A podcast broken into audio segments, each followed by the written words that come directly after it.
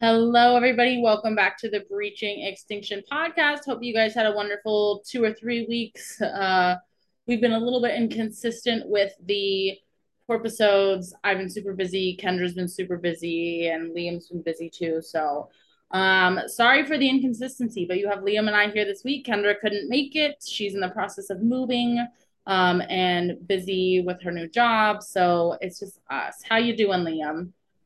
I'm doing pretty good. Awesome. A hot second. Yeah. Um, so uh, we are doing our episodes. Um, so for those of you that are not familiar with our episodes, they are our shorter episodes. Um, and the last two like series of them, we focused on a book. Um, and we've read two to three chapters a week of that book, um, posted episodes bi-weekly for you guys to follow along. Um, so right now we're reading Alexandra Morton's Listening to Whales, chapters 17 through 19 this week. Um, and next week will be our final episode with this book before we move on to something else.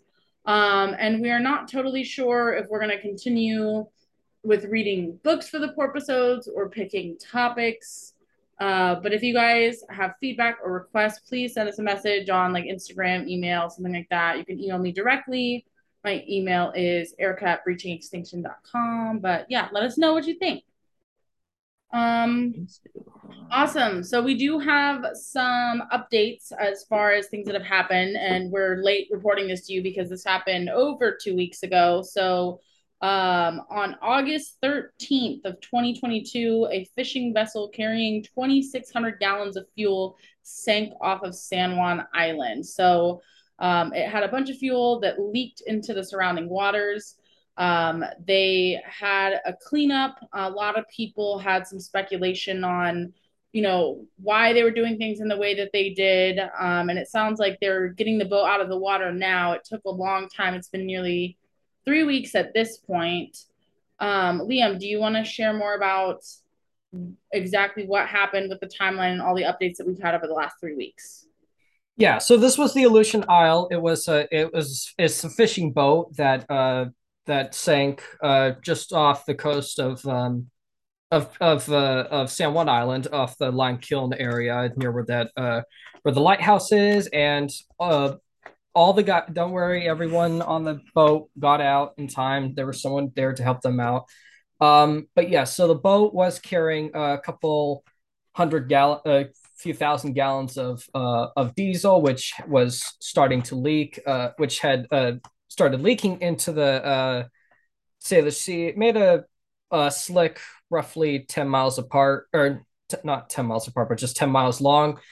And some of it was spotted in uh, in Vancouver's uh, in waters. But um, the Coast Guard was there to cl- clear up the spill. And because this was diesel oil, it it is much it's not nearly as dense as say crude oil so a lot of it was able to um, evaporate over time. Uh, and yeah, so the diesel, uh, the Coast Guard uh, wrapped it up. Um, and there was a lot of, and the, co- uh, to, but to make sure, to make sure that whales and, you know, porpoises and pinnipeds or any mammals or any, uh, didn't get too close, uh, to the spill. Um, the Coast Guard, as well as a couple organizations, like you had Wild Orca, you had, I think it was the Center for, well, I don't know if the Center for Whale Research was there, but I know that uh, Wild Orca and uh, Orca Sound were there um, to use uh, acoustic deterrents, such as uh, such as the oikomi pipes. I think that's how you pronounce it, which was the same pipes that were used in uh, during the capture area, and some uh, seal bo- and some seal seal bombs on standby in case. Uh, which you know those are just more uh, noise deterrent, and it didn't look like any whales got too close, except for just recently there was uh, there was a transient. There were two transients that were spotted near, and uh, and yeah, that's basically that. The fuel has now been isolated, and all the that is no longer leaking from the wreck. Uh, the there was a bit of netting drift net that came off of the boat that has now been recovered and um and the reason why it took why it's taking an extensive period amount of time because a lot of people were questioning you know why is this taking as long as it is that's because um that with when you're dealing with a sunken boat, you can't just charge in and and pick it up. You have to make sure you have to analyze the ship, make sure that it's actually standing still. Because initially the ship wasn't standing still; it was being carried by the current to much lower depths. First, it was 100 feet, and then it dropped to 200 feet, and now it's just resting on its side. And also, uh, they had to bring the equipment up from I think I think it was California that they got it from uh, the new barge with the equipment to recover the boat and uh, yeah, that's basically why it t- takes so long because you need to the wreck needs to be analyzed first before it can safely be uh, removed. Um, and there was there was some, uh, but it does kind of show at the same time that Washington is lacking uh, some is, uh, is lacking uh, the uh, tools needed to respond uh, respond to potentially respond to an accident a little bit quicker. Yeah. And hence that's why some people have also made claim it started saying, hey, if we if we don't have any kind of quick response, you know, large scale quick response, then maybe we shouldn't. Uh, there's there's a proposed uh, pipeline uh, called the TMX pipeline that is gonna that would ship oil through the Salish Sea, and that's and this recent incident, even though it was very small, has got people uh, talking about maybe not uh, going forward with that, with that project. For sure. Yeah, it definitely is like very complex. It's not like problems like these are very challenging to solve, often complex because not only are you dealing with like the environmental hazard, but that general area is very dense with boat traffic. So you've got lots of boats moving things around, um, and you've got people in the area as well. Um, and also it takes a decent amount of funding. So at the very beginning, um, the National Oil Spill Liability Trust Fund authorized $130,000 for pollution response, which I am sure is a bit higher now. Um, but yeah, it's up to 200, I think, or no, yeah. 400,000.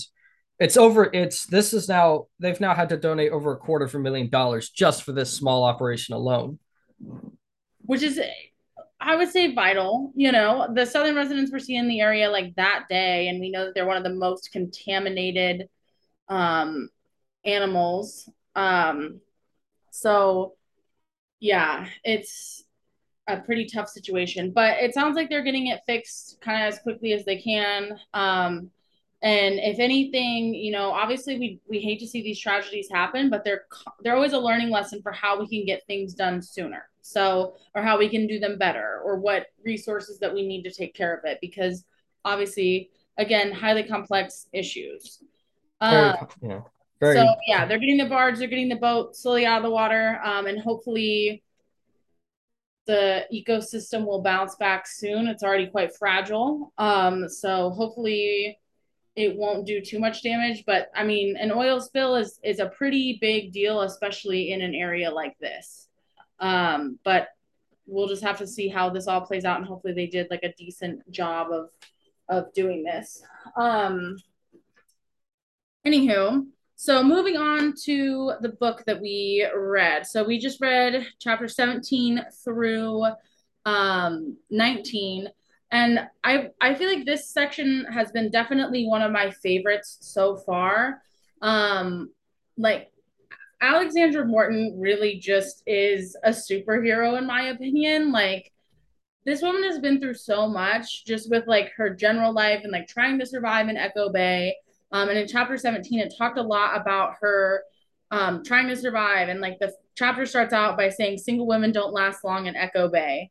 Um, and you know, she goes on to talk about all the different skills that she had to learn. And man, is she a jack of many trades, uh, learning to cut her own wood, Eventually, she goes on to buy a flat house.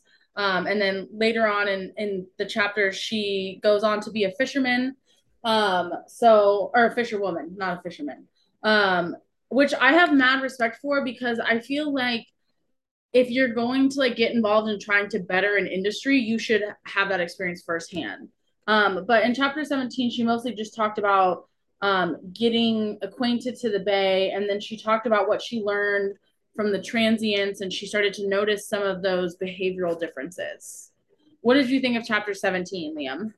I really liked it. I really liked how um how Morton, which yeah, you're right. She is. She absolutely is a a jack of all trades. She's been through so much, and she just uh, and she just powers on. And I do like uh, how um, uh, she ended up becoming uh, what was it, a fisherman or is it fisherman? Is that the fisher right woman or fisher person? Fisher person, a fisher person. Um, right after, and yeah, the the the a large amount of uh skill building that she was able to do and especially being on her own with a kid and she eventually she'll talk she talks about this later about she feeling like uh she hides her she had to hide her femininity a little bit uh while doing uh while doing this but you know this it this just goes to show that like you know know yeah.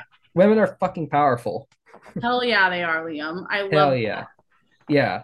And they are and yeah she absolutely is just amazing and that she's you know she's learning all these skills and she's getting to know the way of everything. She's living as she describes she's living just like the rest of the coast. She talks about how you know she smells a certain way and she had a you know this and that in her hair you know.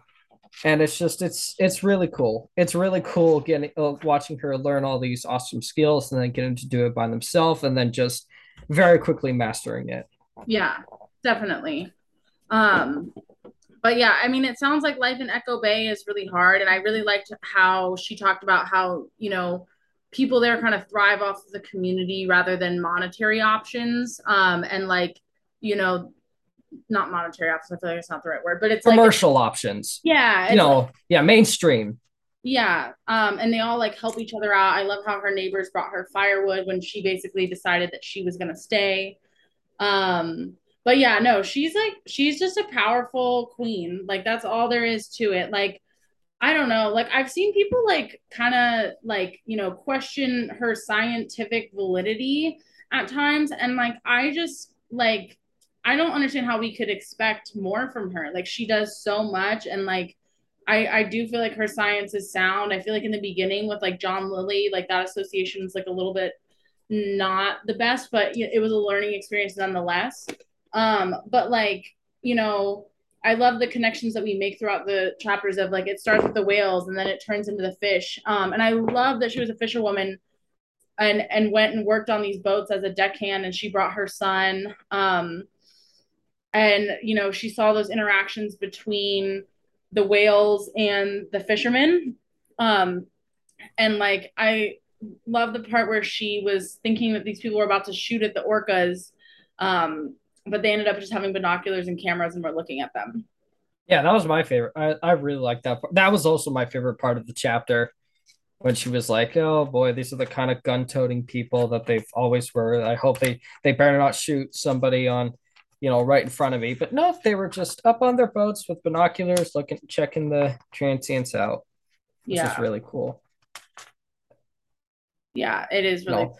Which um, ten years? I mean, you know, just couple years prior to her writing this, that well, maybe not a couple, maybe like ten years prior, that that her her uh, assumption may have been uh, may have been accurate, but it's just it's crazy how much of an impact just her by herself on this boat had on the whole on the whole like west's view of killer whales. Yeah. You know to to go to watch fishermen go from aim, aiming at killing whales with rifles to then you know looking at them through binoculars it just shows you how how drastic of an impact she and a bunch of other and a bunch of other scientists like her had yeah, definitely. Um, and I like to like, you know, I think she did a really good um like she wrote really well how sorry, words are hard. I'm gonna edit this. My brain is like mashed potatoes if you can't tell. I've been working like seven days a week for the last like month. So it's you know, my brain's a little crazy. Um, actually I did have a couple of days off to go see my friend, but anyways. Um but I think that she did a really good job of illustrating what it looked like when the fish farms came in and how like these fishermen had worked for decades to try to figure out the best waters, tides, currents, all these things for the best fishing opportunities. And then these fish farms came into the, what we call red zones, which were like very dense areas with fish. Um, and the fish farms essentially just ruined the natural ecosystem, and people would be pulling up nets and maybe would find a bunch of old species and now can't find any at all. Um, so I think she did a really good job at articulating what that looked like for the ecosystem. Yeah, those chapters, they uh, th- these chapters start acting as a segue almost into her into her next book, which what is it? Not on my watch. Her most recent book. This these kind of chapters, if you haven't read that book, these kind of act as a good segue. Yeah.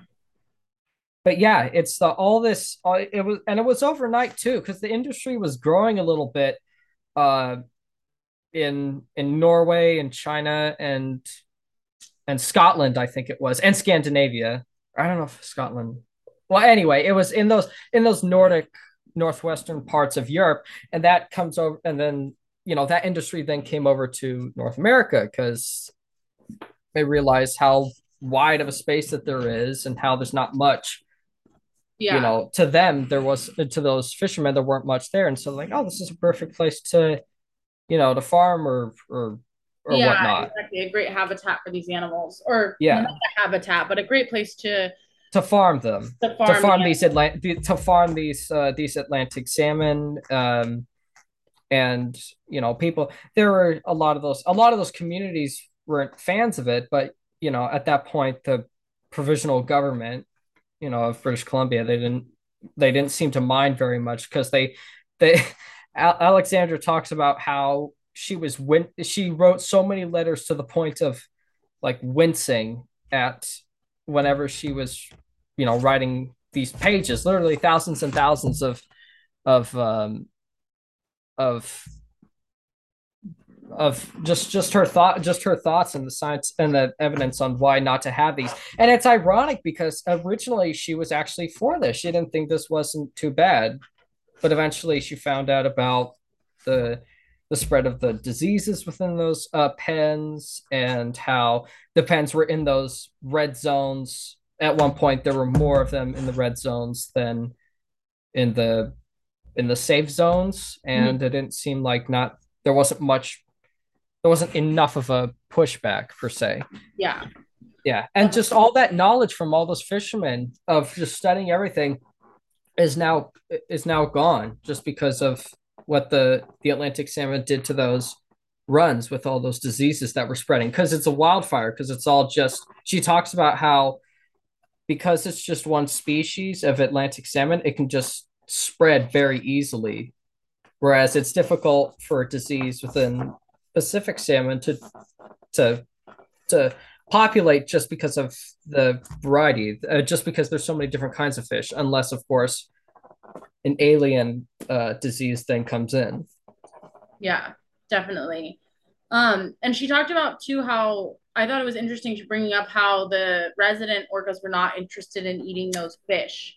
Um, and that there was one transient orca, I think it was like F1 or something like that, that was swimming around the pens and the fishermen like thought it was trying to come eat the fish and she was like no if anything it's going to keep the sea lions away because it was a transient um, but I, I feel like too the fact that you know it's the same species that the resident whales would eat. Well, not quite the same species, but it is it within the same group um, that they wouldn't even recognize it kind of as food. I feel like that goes to show too just how unnatural a lot of this is. Um, and also too, I like how she talked about the government and how like basically the government is supposed to help you and like be this trustworthy like protecting thing and it like in most circumstances with most things i feel like it isn't. Um and like you know she talked about like in the in the last part of chapter 19 like talking to a member of government who said that they were going to help and she just was like very skeptical of it understandably. And the fishermen were also skeptical of it as well because you know and, and i really do feel for people in government because you can't know the details of every single thing that you try to address, whether it's like socioeconomic or like having to do with public health or the environment. Like you can't know all those details. Nobody can. So it's hard to make those decisions. But at the same time, it's like consult with the experts. Um, so yeah, I don't know. She talked about the distrust in government and the lack of help that they had, um, which hopefully by the end of the book, maybe there will be some turnaround. And I know that she has made some tremendous strides in helping to remove fish farms up in Canada. Yeah, which that's now. I mean, a lot of them are gone now, and some of those, some of the salmon that, and some of those runs are starting to come back now. I don't know if you saw, but there was a she made some video of all these salmon that were coming back. The same salmon that were pushed out by the farms are now coming back, and it's yeah. it's amazing. It's amazing how fast nature recovers. Yeah, and just give it a chance. Yeah, definitely. Um, but I I really like these three chapters. Again, I think she's just like a totally remarkable human being who has done so much and had to deal with so much. Like it's hard. Like she was living in like really environmentally challenging and economically challenging conditions. And like I was raised by a single parent, so like I know some of what she was going through, but I can imagine that the magnitude of that was like much more given that she was in such a rural area um, and you know didn't have so many resources. Um, yeah. yeah. So far good book. Do you have well not so far we're like pretty far into it. We're, um, basically at the end. yeah. We're near the end. Have any final thoughts liam? Not really. I mean this was i i these chat these three chapters were just great and it just kind of shows how uh how resilient alexandra is and how powerful she is and how fucking awesome she is yes absolutely amazing well we will get this episode up tonight. And then um, we will be launching season four of Breaching Extinction this coming Friday, September 9th. So stay tuned for that. Um, but thank you all for joining us. And we'll have our last episode with Kendra on this topic um, in two weeks, two to three weeks, because let's be real, we this group is on the struggle bus a little bit. We're doing our best. Everyone is so busy and dead at this point in the year. Um, all right. Well, thanks for joining us. Bye. Bye.